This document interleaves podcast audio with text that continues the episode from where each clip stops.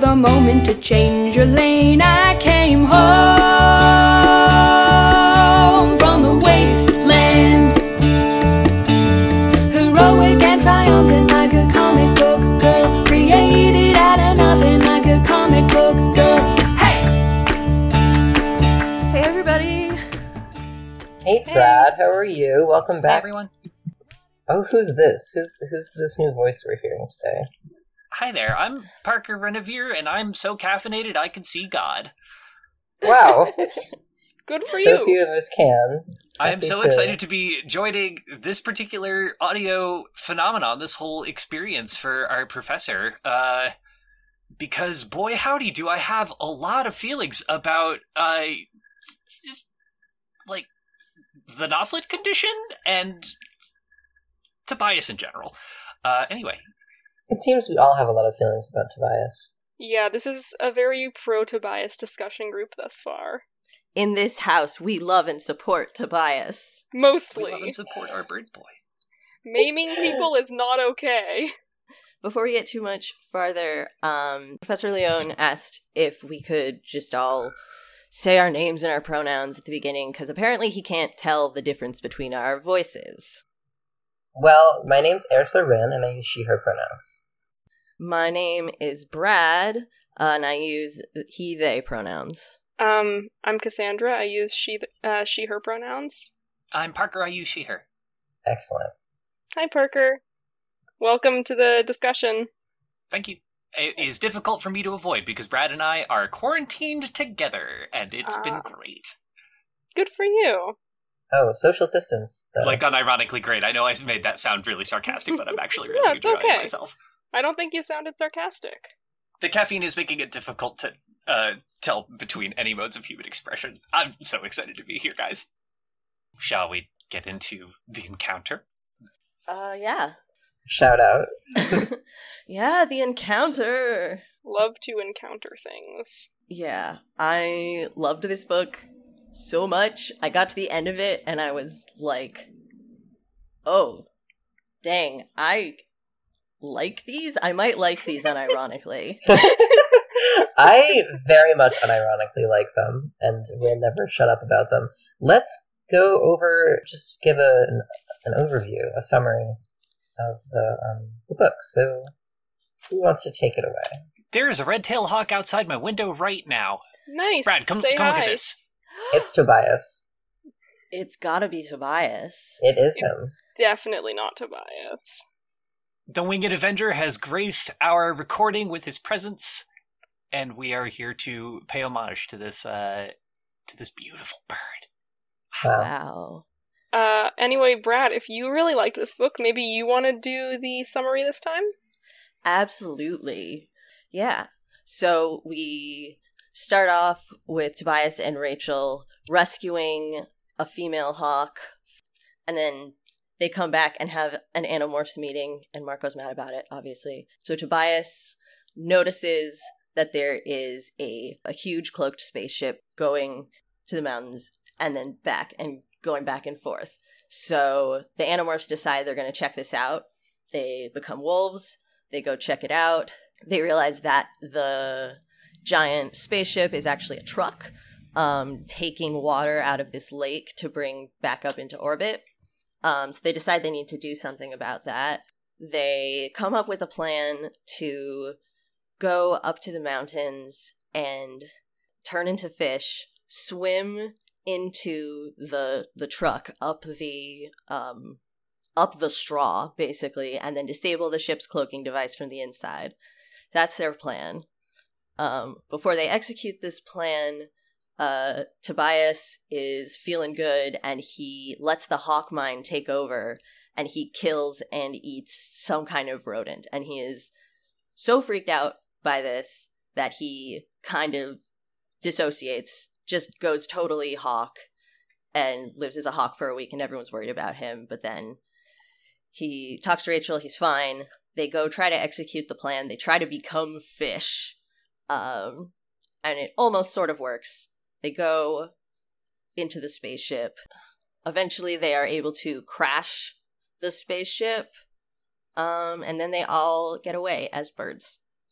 yeah, I- I just want to say that I am so glad for the fate of like humanity that Cassie's barn had so many animals in it at any given point in time. And that her mother worked at the zoo. Yeah, like f- a very, very good selection of people to just be cutting through a construction site late at night on their way back from the mall. yeah, interesting how that worked out, isn't it? Indeed. Parker, uh, Cassandra's a bit of a conspiracy theorist. I'm not a Um, conspiracy theorist. No, you and I are going to have a good time because I have some conspiracy conspiracy theories of my own. I have exactly one conspiracy theory, and it is that Marco's mom didn't drown. She is alive. Well, I mean, she's probably not still alive, but she was alive when they thought she was dead. That's so interesting. That's a very interesting theory. Yeah. Interesting theory indeed. They never find her, or they say in the books that they never find her body. Yeah, she does mysteriously disappear, so I guess we'll have to see what exactly that means. Um, yeah, I think, you know, Tobias's development here is, is fascinating. We all sort of have our own thing to contend with personally, and his thing to contend with is like a hawk that, like, he has to deal with, like, literally a hawk brain all the time. So, being a predator and being motivated by fear and like the like physicality of like the hawk body and like the amygdala of like the hawk brain like that must be that's such an interesting thing that the animorphs have to deal with when they morph something for the first time but tobias has to deal with it like all the time now basically so that just makes that makes his whole arc so interesting to me Tobias, even at like 13 years old, has this sense of self awareness that I think is pretty impressive. Uh, yeah, and sort of like he, he recognizes another component of his internal struggle, which is his addictive personality.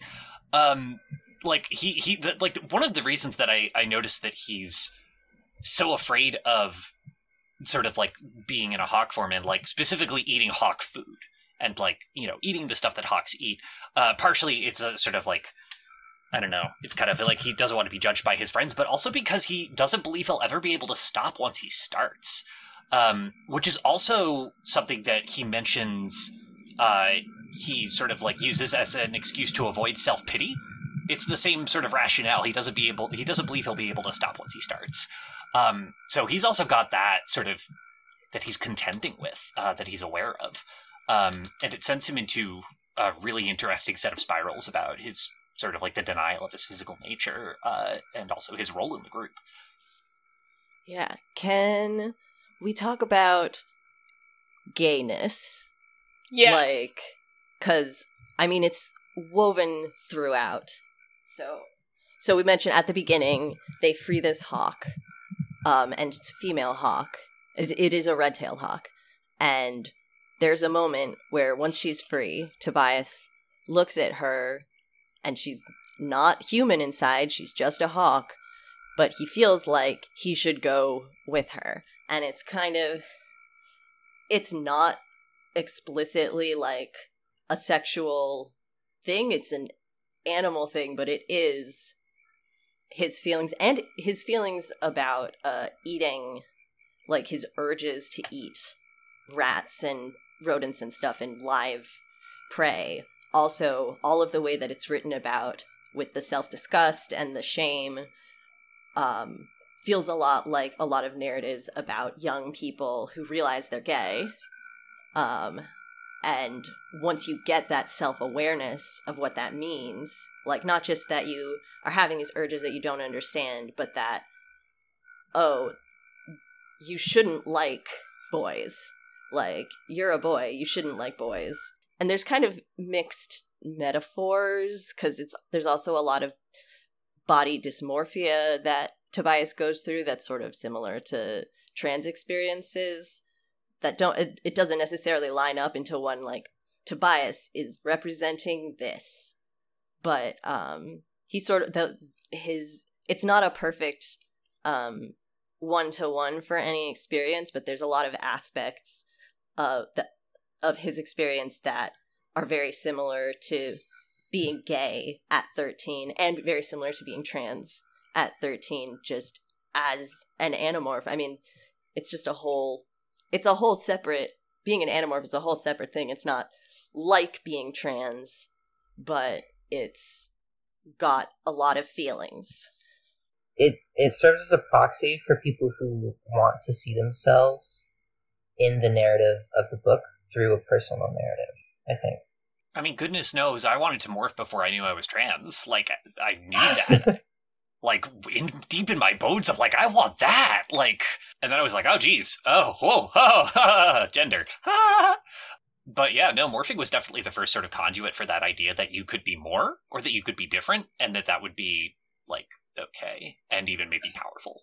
Yeah, totally. I I think you know the the constraint of the like two hours thing and the way that they have to hide this from other people like that constraint is is so powerful and it makes it like it just it feels like such a good comparison to how people feel like they need to like hide aspects of themselves from other people or else like something bad's going to happen.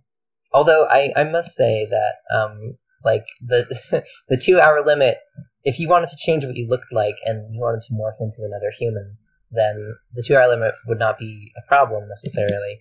Um, but if you really want to be like a seal you can't do that all the time what I was just going to say is also, I think, from a very literal perspective, like, it feels kind of weird to speculate about this stuff about historical figures, but also I would not be surprised at all if historically Tobias, the person, was actually trans. I, you know, it's not like maybe the number one explanation, but if someone was like, yeah, there's definitive proof that Tobias was trans, I'd be like, that makes sense. I feel like it's one of those situations where these the, the events here happened so long ago. I feel like it might be a it might be a terminology update situation wherein like the words that we have now don't necessarily reflect the experiences of people back in the day. True. Um, like they might have sort of identities that don't sort of neatly slot into the ones that we've that have become prevalent um, since. Uh, um, but yeah, there's there's something there's something going on there. Probably. Yeah. Um and in his first sort of one-on-one with Rachel, he's a, he has a lot of one-on-ones with Rachel in this Mhm. book. Um and his first one after they complete their rescue, um they all go to someone's house, Jake's house, and reconvene and Tobias is noticing how other people are treating him differently um and thinks that they are pitying him and that he's lost something. Um Rachel's sad eyes seemed to follow me. I hated the way they all felt sorry for me. All all they could see was that I was not what I used to be. All they saw was that I had no home. Um they they didn't really understand. I hadn't had a real home since my parents died. I was used to being alone. And I had the sky. You could write a whole thesis about Tobias's relationship with the concept of pity and like Mm. self pity. Yeah. But I feel like what I want to focus on is that and I had the sky. He talks about shame and his dysmorphia, but he also talks about the joys of his body changing and like that he thinks he gets to experience that he could have never experienced if he was still able to be hu- to have a human body. Yeah. So I feel like that's really important that that's that he did keep going back to that and remembering that cuz like being gay and trans are not just tragic. They're also great. Yeah, definitely. Absolutely. Part of it is like there's some things that you can't choose to change, but just sort of have to happen. Like growing up, something you not you don't choose to do. Um, but like I don't I don't want to say like destiny or something, but like there's definitely something about Tobias' story that makes it feel sort of inevitable with like regards to we talked about this a little bit before, but his like self-destructive nature, sort of. Um, and part of the reason he makes this mistake is because he knows, like, there is the upside of, you know, oh my gosh, he can fly all the time now. So that's exciting. and he knows that there's like upsides on some level. Mhm. Gosh, I would I would probably have done that too.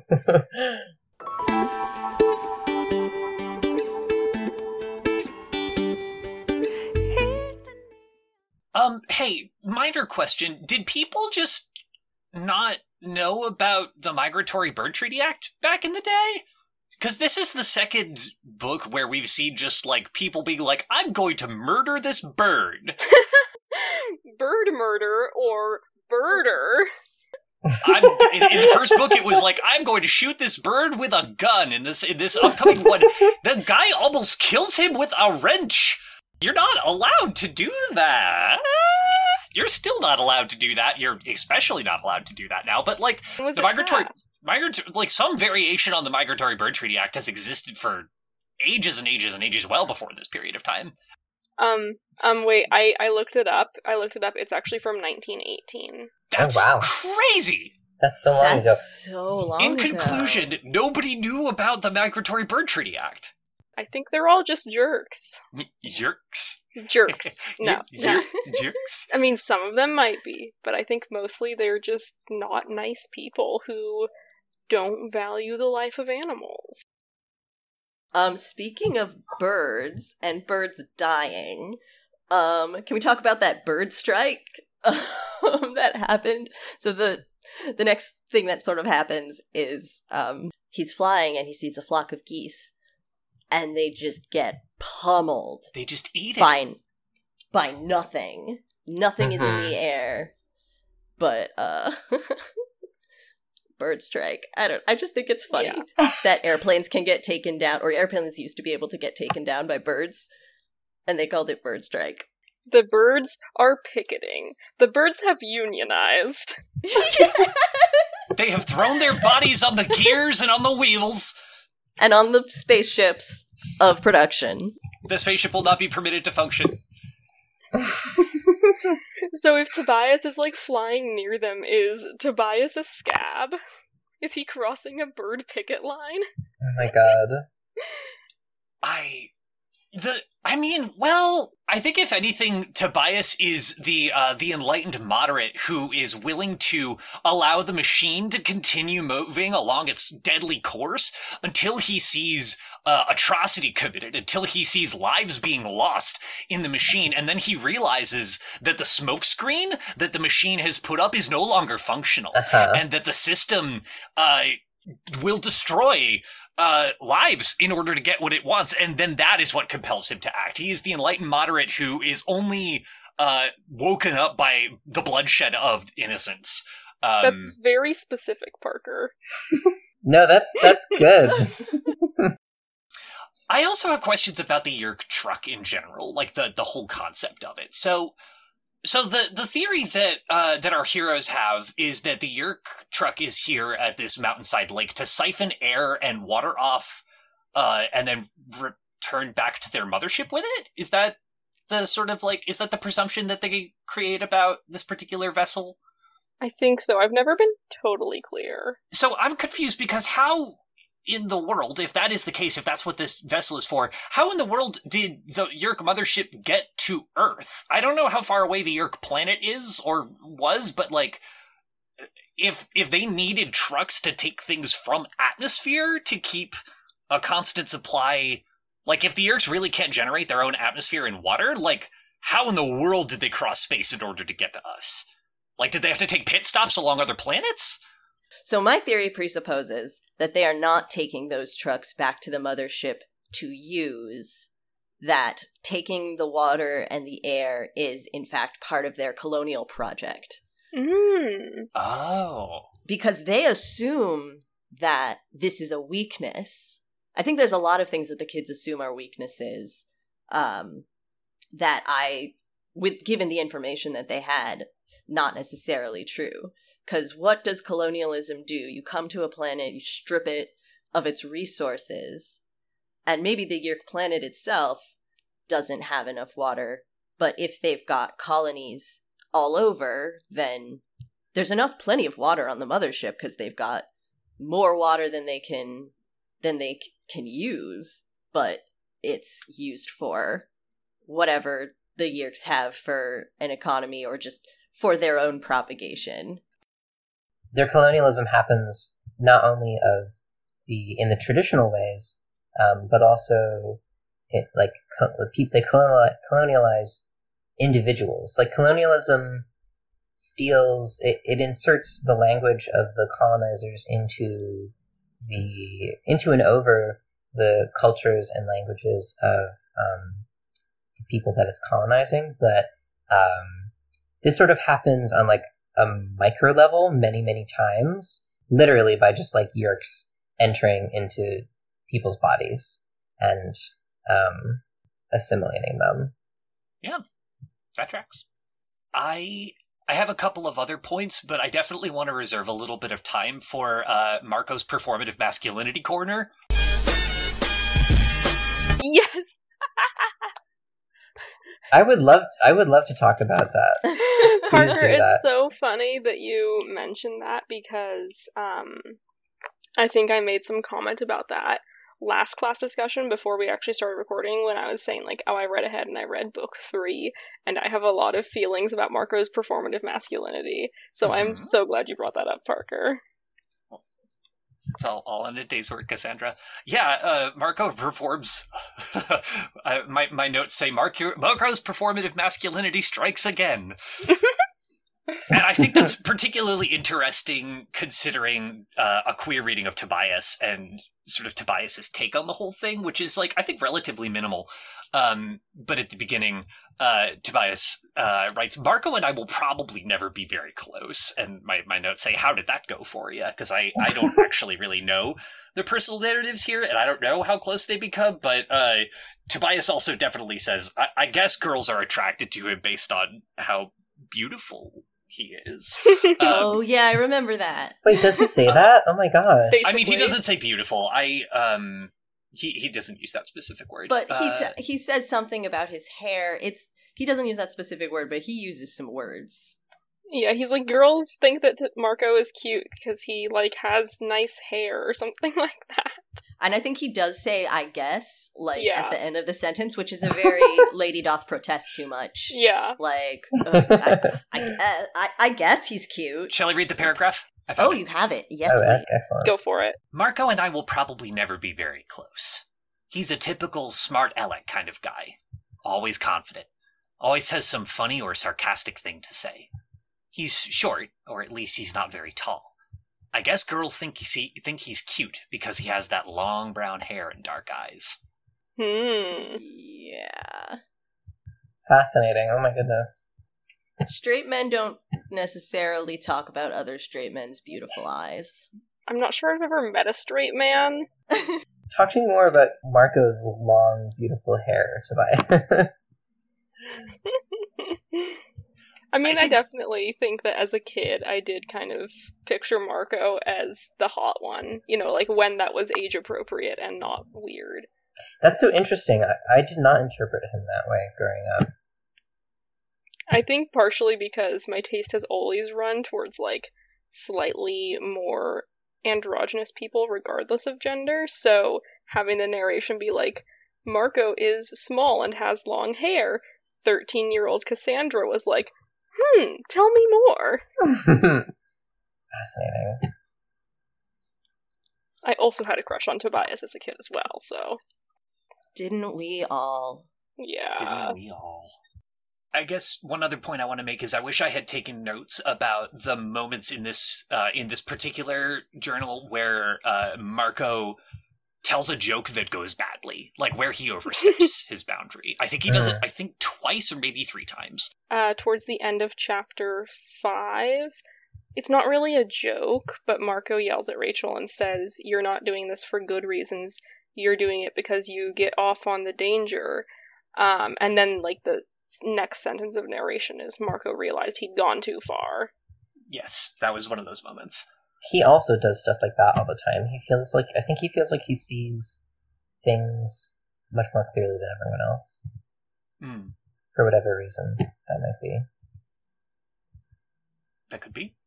And then he sort of, but he has to sort of couch everything in humor or irony, uh, because again, Marco's performative masculinity corner. Um, Mm-hmm. it's uh I don't know. It's this this book begins uh what I'm sure will become a very interesting character study of Marco throughout. Uh, Oh our- yeah. throughout our uh, our exploration into these journals. Um, sorry, I just wanted to No, yeah, sort of it's all wax upon that for a moment. it's all great stuff. Yeah, Yeah, it's I- like I, you're you're so, you're really smart. I love I love you. Thank you, Gross. Well, I- um We're do just- gay. Get over it. Um, I do just think that regardless of how exactly you choose to read Marco or how exactly you think the historical narratives uh, sort of make you think about Marco in terms of like gender and sexuality, I just get such a strong vibe from Marco of like, this is how you do masculinity, right? I'm trying to do masculinity normally because my actual internal expression of masculinity is somehow not normative and I need to cover for it. Whether that's like a gender thing, a sexuality thing, both. I don't know. Yeah, based on what I know, that's in addition to being like a queer narrative, I think that's also a narrative that a lot of cis straight men actually feel pressure about as well, but It's like aren't as conscious about Mhm. Yeah. because so much of gender is formative and especially it feels there's like a a pressure to be something whereas there's a pressure to fit in a, a box all the time i think. In, in addition to just feeling this way growing up there's also the pressure of masculinity to not be so many specific things. And also to like take responsibility and like that he has like that extra pressure because of his home life. Yeah. Can we talk about home life for just real quick? Because do Um, we talked about how last time how Marco and Tobias both have really messed up home lives. Um, where's anybody's parents? Okay. They don't exist. Do you?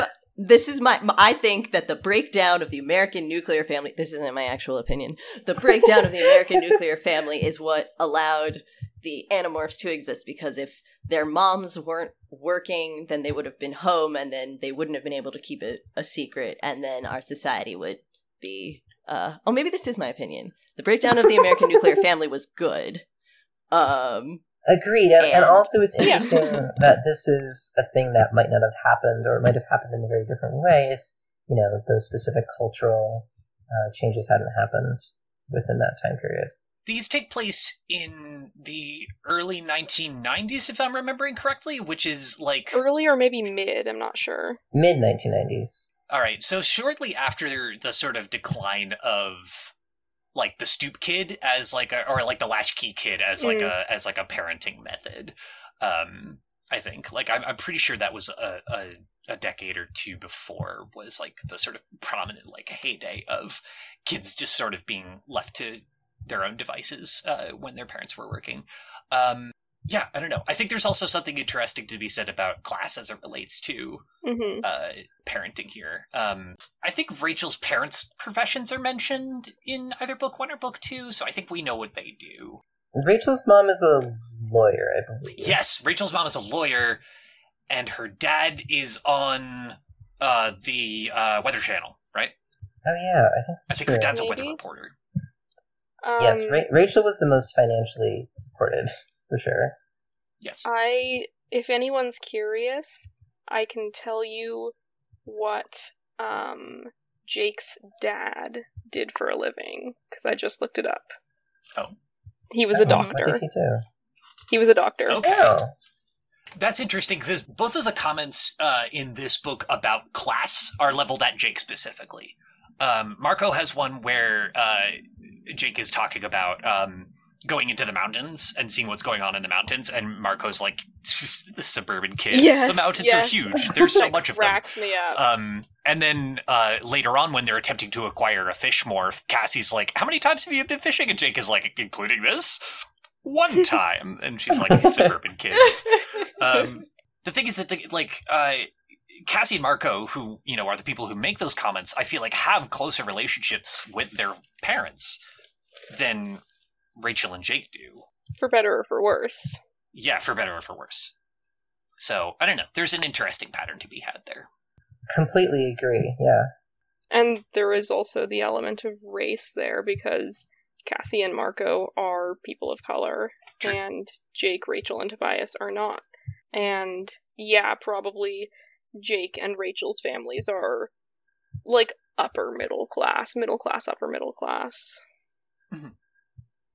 Yeah, I think that you know there's definitely like some envy from Cassie's point of view of Rachel and like her ability to be like just more affluent and more skilled at like sort of traditional girly things because she's like constantly covered in like animal dung and like because she helps her parents out with the barn and everything and Rachel's this this this person in her life who's like I think she, my favorite description of of Rachel, which I think encapsulates her perfectly, is um, and actually this makes so much sense as to like the clues as to the fact that um, they were living in California. But Cassie describes Rachel as being able to walk through a mudslide and a tornado all in once, all at once, and like come out with like perfect makeup and hair.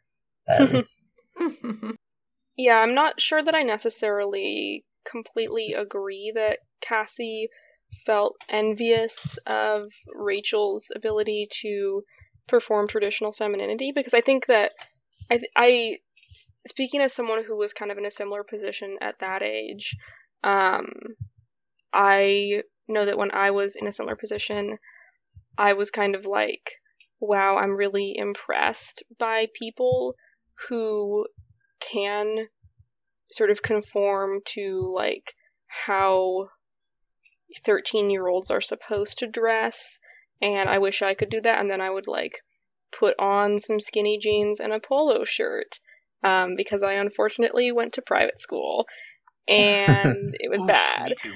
Ah, oh, we should talk about it sometime. It was terrible. And Oh, God, um, it was so bad. yeah. But yeah, and then I would like do that and I would be like, wow, none of this fits because I hit puberty early and I look like a clown and I feel like a clown and I want to put my weird goth clothes back on now. And that's kind of the same vibe that I get from Cassie is that she's like impressed by Rachel's ability and kind of thinks, oh, that would be nice. And then I think there are some times where she talks about like Rachel getting her to put on a dress when she's just like, no, actually, this sucks. Hmm. yeah, absolutely. That's yeah, a good interpretation. relatable. Yeah, whereas now I love to wear a good dress, and the fact that I'm wearing pants today is actually unusual for me, but when I was a teenager, I was very different. Um, yeah. So do we want to move on in the the sort of the story? Mm-hmm. Sure. Um, yeah. So the next sort of really big thing that happens is they go turn into wolves, except for Tobias, obviously, and there's a lot of sort of tension there, um, and a lot of his, that's when he that's when he says like if he lets himself start feeling jealous or feeling bad for himself for not being able to do what the others can do both be human and also be other animals then he'll never stop. Um That They go- cycle rears its head. yeah. And then after they've done their recon mission two hours have passed f- according to what tobias knows it's a full two hours um and he's terrified for his friends and he runs well flies uh back to them um and he has to watch them go through some big time body horror as they struggle to get from wolves back to humans My Um, ancient pop culture joke for this point was Marco never gets the faces right. Um, but Huh? that's it's a it's it's a reference to a very very old film. Whoosh. Yeah. Never mind. Okay. so where were we? Uh, just in like when our first discussion session, when I was saying that I'm really suspicious of some of the ways that animal behavior is characterized in these journals, because a lot of absolutely. this is predicated on like really outdated, unscientific uh, research about how wolf packs work, which is probably what people thought was the correct research at the time that the Animorphs were experiencing this. But you'd think that they would like morph into wolves and be like, oh wow, they care a lot less about hierarchy than I thought, and they care a lot more about like communal happiness and stuff like that. Yes, yes, yes, yes, yes. Alpha male is not real. Um It's amazing how throughout history we've imposed systems of patriarchy onto the psychology of animals and just been like, yeah, this is how it works. And like, Yep. yeah. I love what happens um when Jake and the real wolf are fighting over um Sorry, I'm going to find it cuz it's right here. They're fighting over some Um, kind of prey. Yeah, I've got it literally right here. Oh yeah, I loved it when Jake as a wolf and a real wolf are uh fighting over a dead rabbit. Um and also Cassie, Rachel and Marco are totally like backing him up like are not they're totally wolf pack like they're totally like no this is so important this is the most important thing and then Tobias is just like, if you can't share, then nobody gets the rabbit.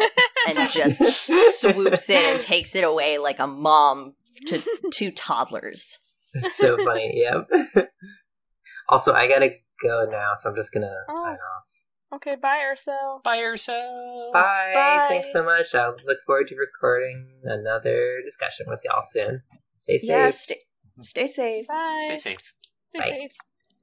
Um, but yeah, I. uh It also reminded me a little bit the like this is the most important thing of like dogs, um, which makes Mhm. sense. Wolves and dogs are related, but I've definitely known dogs who you could just tell like, you know.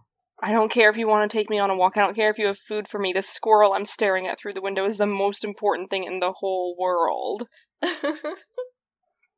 The myopia of being a canine. Yeah, isn't it so sweet? hmm I love dogs. Dogs are good. Yeah. Dogs are so good. I miss my dog. Dog's at my parents' house. Yeah, mine too. Okay. Um, what's next? So, um, Oh, uh, oh, oh man. Okay, sorry. We just finished talking about chapter seven. Um, I believe on page seventeen, which is the last page of chapter six, uh, I believe is the first mention of vegetarianism in the series. oh, it's the bacon thing. Yeah, uh, just so that we have that on record. Believe it's mentioned for the first time in the series, uh, in book three. Also, I guess, um, I guess chapter seven is as good a time as any to talk about this because we have a lot of them. How do we feel about the onomatopoeias in these journals? oh because yeah, one thing that I've noticed is that they all seem very consistent. Like everybody, they they all render the onomatopoeias in the same way. How do we feel about them? Yeah, because they always for like when Tobias screeches, it's always like T S E E E E R. Mm-hmm. I just think that they're, the way that they're rendered is very interesting and not how I would render those sounds at all. Um, also, there's just a lot of incidental ones. I think uh, first page of chapter eight has a swoom, which I believe is the onomatopoeia for catching a headwind in hawk form, um, Yeah, in all caps. in all caps, in italics. Um, just talking about uh swooming. Um, would you all like to know how many times they use the word thermal in uh the Animorphs journal, The Encounter? Sure. I can't, I can't turn our discussion notes for our class that we're taking together. I can't turn those into a drinking game. But take a sip every time they say thermal. um, uh, would you like to guess? How many pages is it, by the way? Is this book 65? 65. Uh, 60, 64, actually, not including the cover. 64. Okay. Uh, perfect. How many times do you think they say thermal? In this one? Uh, 39. 23. Oh, you're both high. Uh, 15. Oh. Which oh, okay. okay. is approximately one out of every four pages has the word That's a- thermal yeah, on that it. makes sense. It's a that that seems like a lot. Anyway, I think I have a shirt somewhere in my shirt collection that's a picture of Tobias wearing sunglasses with the word thermals in just like bold italic text underneath. that sounds amazing. You've seen that shirt, right? Yeah. Yeah. Oh my god. it's just still funny. okay. I want that shirt now. Where did you get it? Oh, geez. Uh, think a thrift store a while ago. I don't remember. Man, I was hoping it was like official Animorphs merchandise or something. That'd be pretty cool. Um, yeah. Oh. So yeah, and you want to talk about Tobias's total and complete breakdown? Yeah. So he has his breakdown. He uh really sadly tries to um tries to harm himself, tries to kill himself by flying very fast into glass. Um, but it does not work because Marco breaks the glass in front of him, and then he spends That's a what week. friends are for. That's what friends are for, breaking glass. Literally and metaphorically. Yeah, helping helping you through your depression. Um, well, unfortunately, there is not a way for uh, Tobias to get very much help for his depression. Um, like he needs a therapist, but that therapist would have to have gone to bird college. That is for birds. I'm a lawyer. Which frantically, of course, you know, is accessible at this point. But back in back in the day, you could. You, you couldn't do could, that. you could. They definitely have bird college. Bird college for birds. anyway, Uh, Tobias snaps out of his funk slash his sort of his his period of going and being a hawk, which again, like, there's a lot of value judgments that he attaches to that and that are placed upon that by the sort of people in his life, uh, which I feel like our approach to that has probably, you know, has has changed pretty significantly in the time that, you know, the world has become aware of, uh, you know, just like Andalites and this technology in general, um, and our approach to sort of like interspecies relations and like, um, just the sort of shame complex that he deals with is very much a product of its time. Um, but the the moment at which he sort of uh, attempts to sort of reassert uh, a human identity is when he's out in the woods and he sees a Hork-Bajir chasing a, a person, a human person. Mm, yeah. yeah.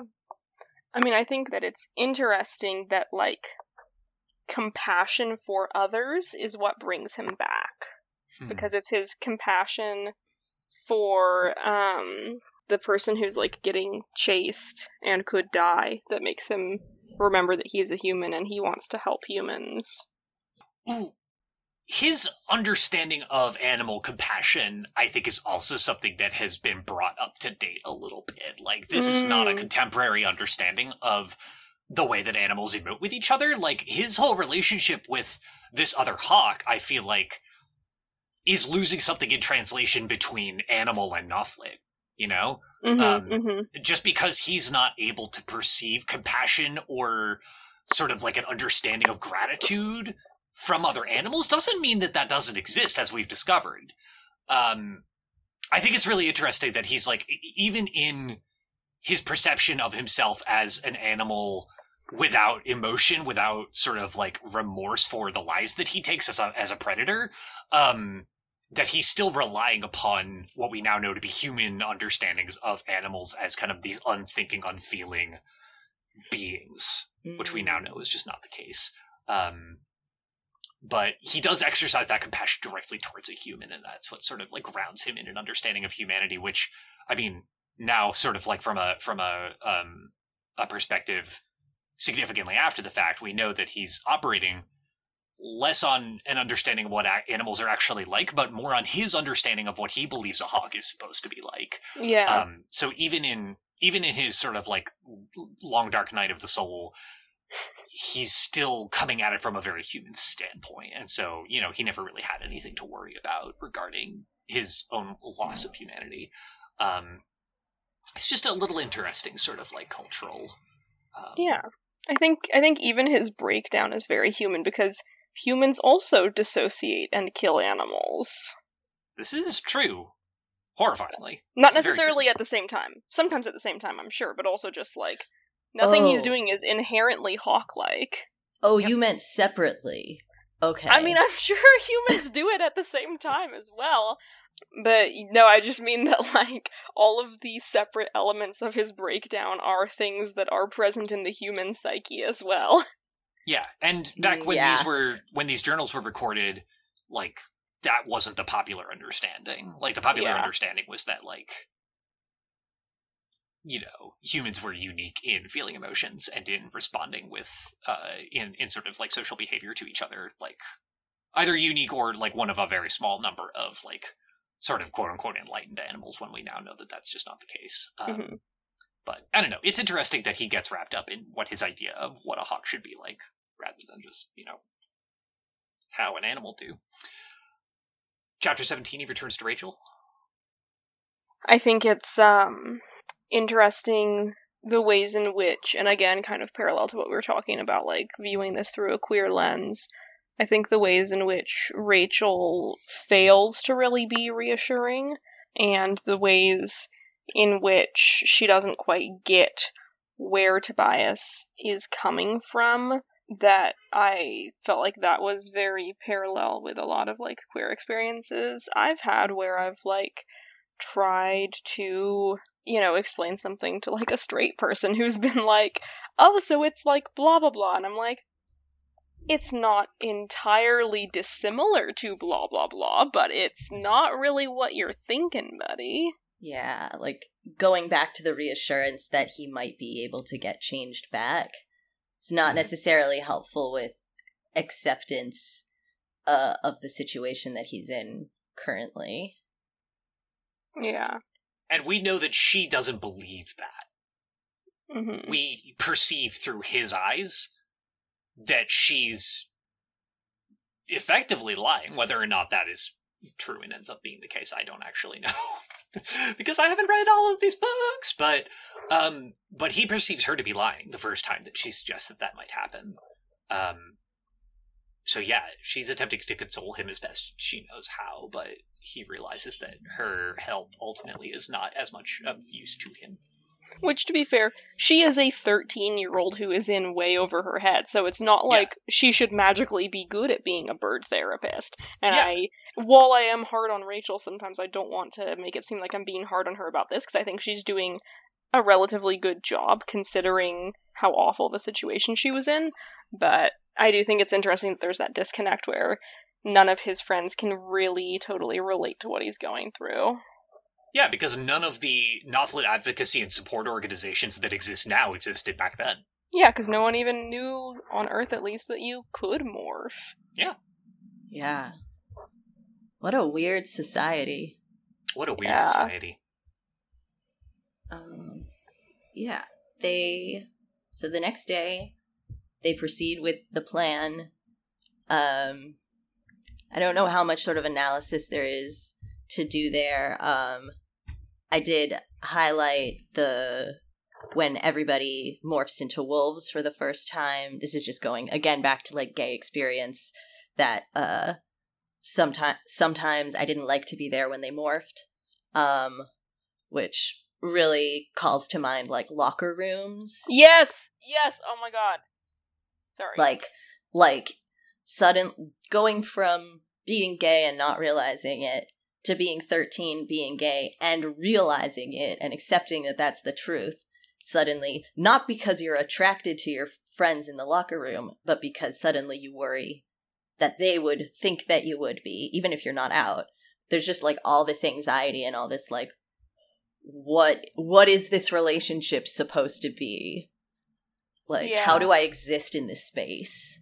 And you know you no longer want to be with your friends like while they're changing basically yeah, I had a I had a really interesting variation on that happen to me in like high school where um I normally no one in my family is very body shy. No one in my family cares that much about modesty. So I normally don't care that much about modesty and I don't care about like being naked in front of people.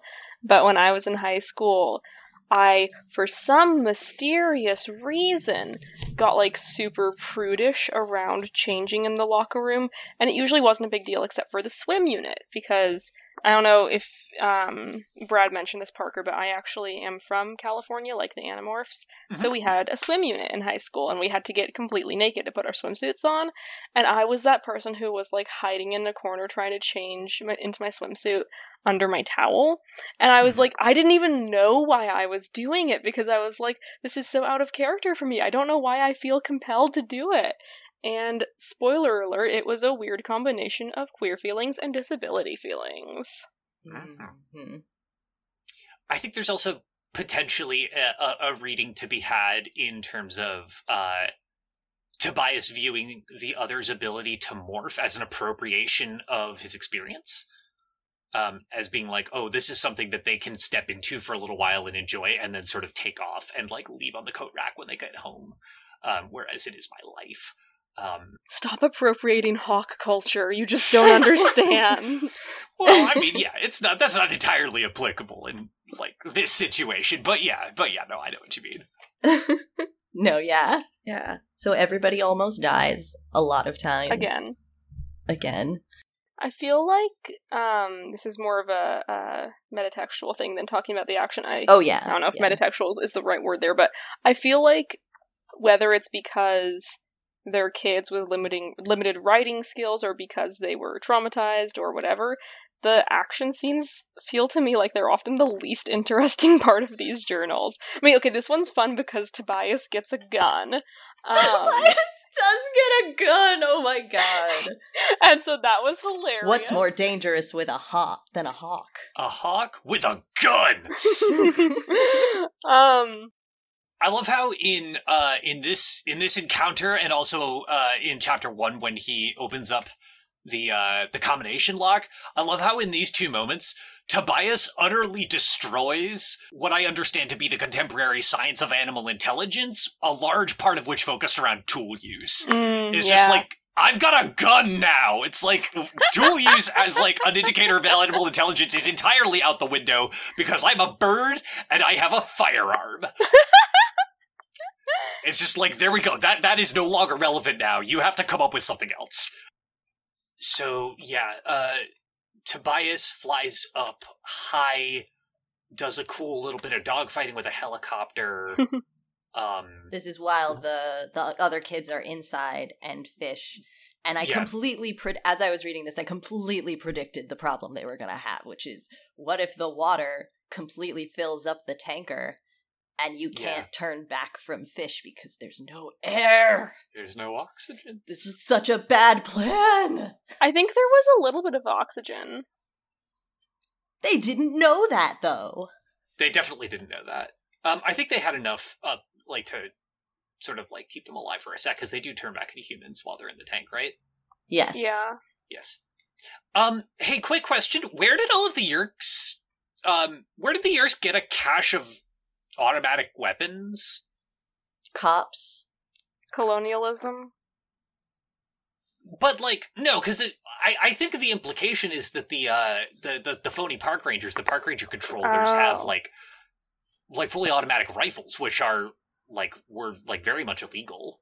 Oh yeah. zone. But it doesn't seem like they're using like Yeerk technology or like extraterrestrial technology in general. It seems like they're just using sort of what back at the time were contemporary slug throwers. Um, oh, that's a oh, that's a terrible pun. I didn't realize that that was a pun. Oh Um, my god. Man, that would have really changed the Yeerk's entire strategy if they'd been able to implement something like that. Um, anyway, um, Visser three shows up. Yeah, they really were very short sighted. Like when they're arguing about whether to go through with the plan, they're like, we could all die. And Jake's like, yeah, but we might not get another, ch- we might not get another chance to do this, and then it'll all be over once we we get it to uncloak. Um, and I'm just like, yeah, but it'll also all be over if you all die. And that Yeah. seems like way too much of a gamble, but they're they were kids with way too much responsibility and not great decision making skills. I feel like to their credit, they're like what, like thirteen in this. Yeah. I feel like to their credit, they exhibit some pretty sound tactical choices. Like not every tactical choice they make is a good one, but like a lot of their tactical choices are really good. Their strategic choices, though, leave some things to be desired. Slash, could have resulted in a lot better outcome if they'd really had somebody with a strategy sort of mind. Um, Tobias gives him his identity up to Visser 3 by landing directly on the trucker ship, uh, and thereby, again, exhibiting like a. In as much as you're giving yourself up, like, I think that was pretty much known at that point, but landing directly on the trucker ship, like, great way to make sure that you don't get shot to death by Dracon Yeah. beams right Yeah, away. that was very smart. like they're they're all pretty good at tactical stuff. Like they're all they're all pretty good at those moment to moment choices. Um, it's that moment where they sort of think that they're going to need to, uh, they're going to need to rely on Tobias to sort of destroy the ship with them on it, uh, and kill them. That's the moment where it starts to be like, ooh. Yeah. Yeah. I feel like this is as close as they've gotten to a victory, though. Yeah, because they do they do crash the ship. in the prior two books, like, I mean, definitely in in in the invasion, like that's just a failure. They just like they just lose at the end of that one. Uh, they blow their element of surprise. Um, They save They- one person. they save one person, but they were hoping for so so much more. That's Yeah. that's like a pyrrhic victory at very best, I think, especially considering that Tobias becomes a Nothlit at that time. Um, like they barely escape with their hides at uh, the end of Volume Two, but like here, yeah, they take down a Yeerk tanker ship With a hawk. With a gun. with a bird. Uh, allegedly, they do. I have some suspicions Allegedly. about the book. There's an onomatopoeia for the Dracon beam. What is it? What's the onomatopoeia? Yeah, I already went past it. Sew. think. Ah, S S S E E E E W W W dot Dracon dot com. Yeah. I want to talk about my beef with this journal, which is that whenever else they discuss morphing, it seems like it takes a few minutes, but somehow everyone who falls out of the water supply in the ship is able to morph in the like three seconds or whatever before they hit the ground. This was also a thing that I noticed. Yes, thank you, Parker. There is an inconsistency here. I think that they are covering something up.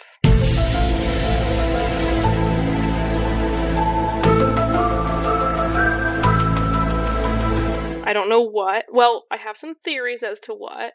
I think maybe they might have had some allies a little earlier than they officially did in the timeline of the journals, or something.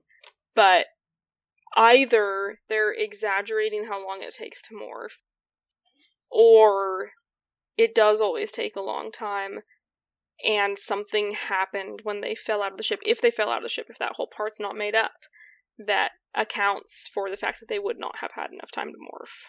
Yeah. That was also a very, very, uh, Deus Ex Machina. Like, there just happened to be a. Wait, did, did there just happen to be a hole in the tanker, or did he shoot a hole in the tanker? How did they get out of the tanker? He he shot something on the ship, which made the ship go out of control and blow partially up.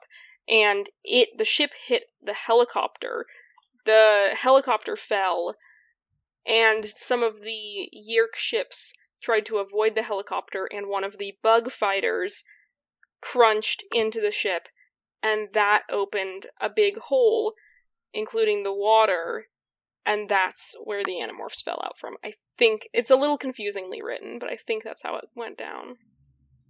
All of this leads up to uh, Volume 3, the encounter being the sort of like kicking off point for the uh, Jake, Marco, Cassie, and Rachel are dead conspiracy theory. Um, mm-hmm. that has sort of like plagued. Yeah, you didn't know about that? There's a conspiracy theory that Tobias is the only surviving Animorph. Or was the, the only original. surviving. Yeah, is that Tobias is the only Animorph who uh, is original, and that all of the others were somehow like injected into the situation by like there's like there's a lot of crazy crazy theories that there's like encoded messages in the dr- journals and stuff like that, but uh, I have not been able to find anything to substantiate it.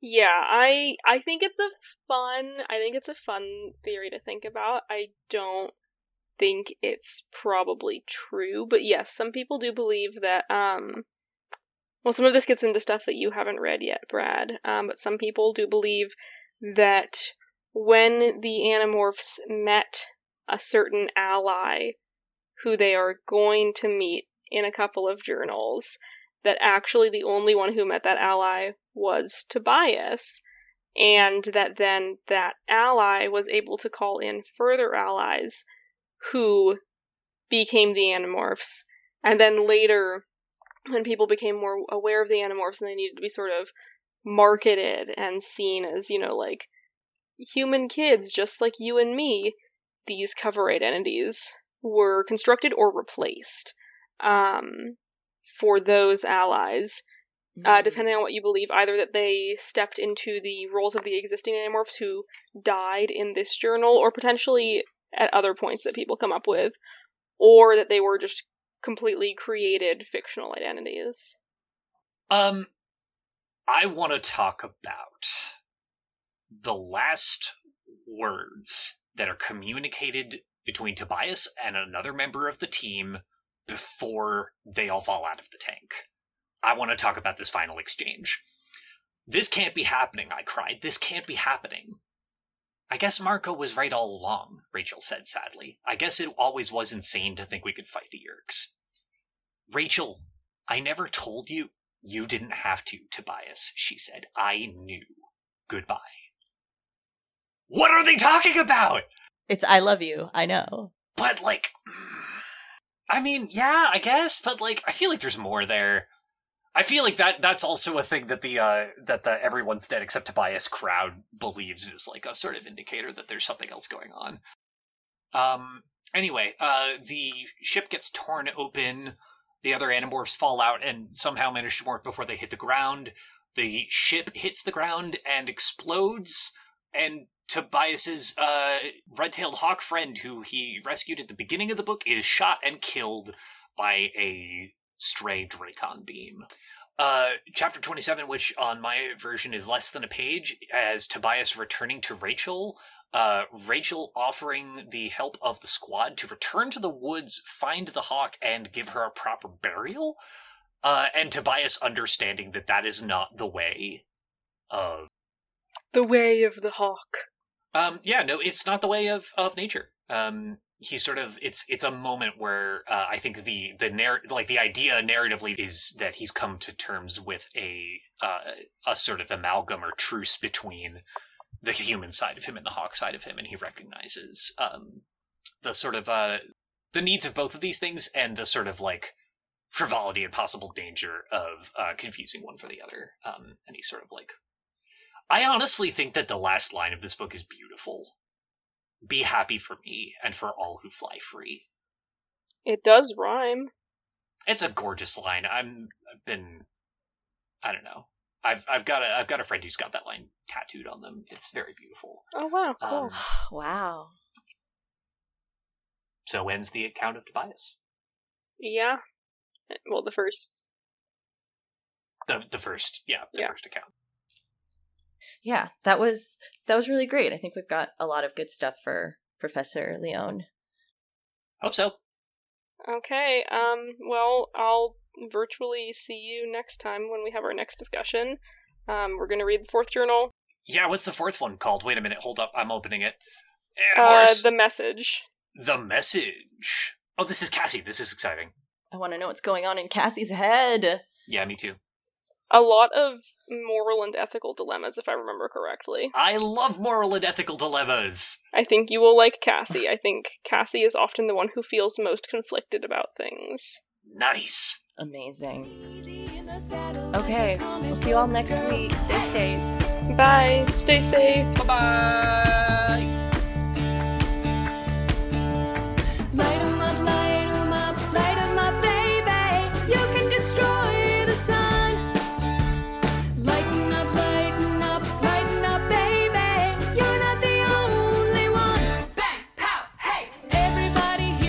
To. Noelle Micarelli for the use of their songs Comic Book Girl off the EP Field Notes from Another Place and Complicated Spoon.